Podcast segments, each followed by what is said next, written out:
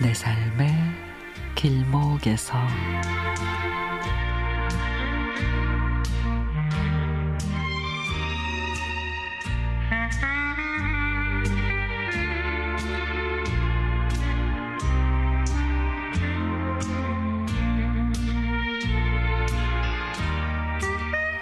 산행을 한 지 22년이나 됩니다.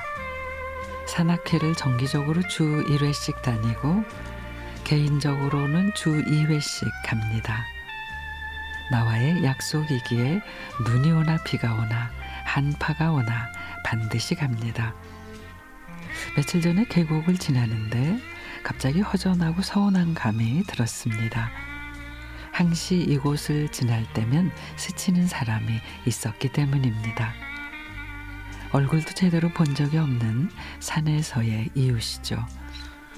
그러나 항시 그곳에서 그 시간대에 꼭 만나는 사람이 보이지를 않아 마치 오래된 인연처럼 두리번거리게 됐습니다. 그 후에 산을 가면서도 그 사람에 대해서 괜시리 걱정을 하게 됐습니다. 그래도 산을 좋아하는 사람이 혹 집안에 무슨 일이더라도 생겼을까? 아니면 몸이라도 아프지 않은지. 그리고 얼마 뒤 그곳을 그거 그 시간에 지나는데 바로 그 사람이 나타났습니다. 얼마나 반가웠던지 나도 모르게 말을 걸게 됐습니다. 지난주 왜 산에 안 오셨어요? 그러자 그분이 빙그레 웃으며 내가 산에 오지 않았음을 어떻게 하시죠? 나는 웃으며 선생님이 이 시간 이 장소에서 꼭 나타나야 되는데 그날은 나타나질 않아서요. 했더니 자기도 언젠가는 내가 이 시간에 나타나질 않았다고 하여 한참을 서로 쳐다보며 웃었습니다.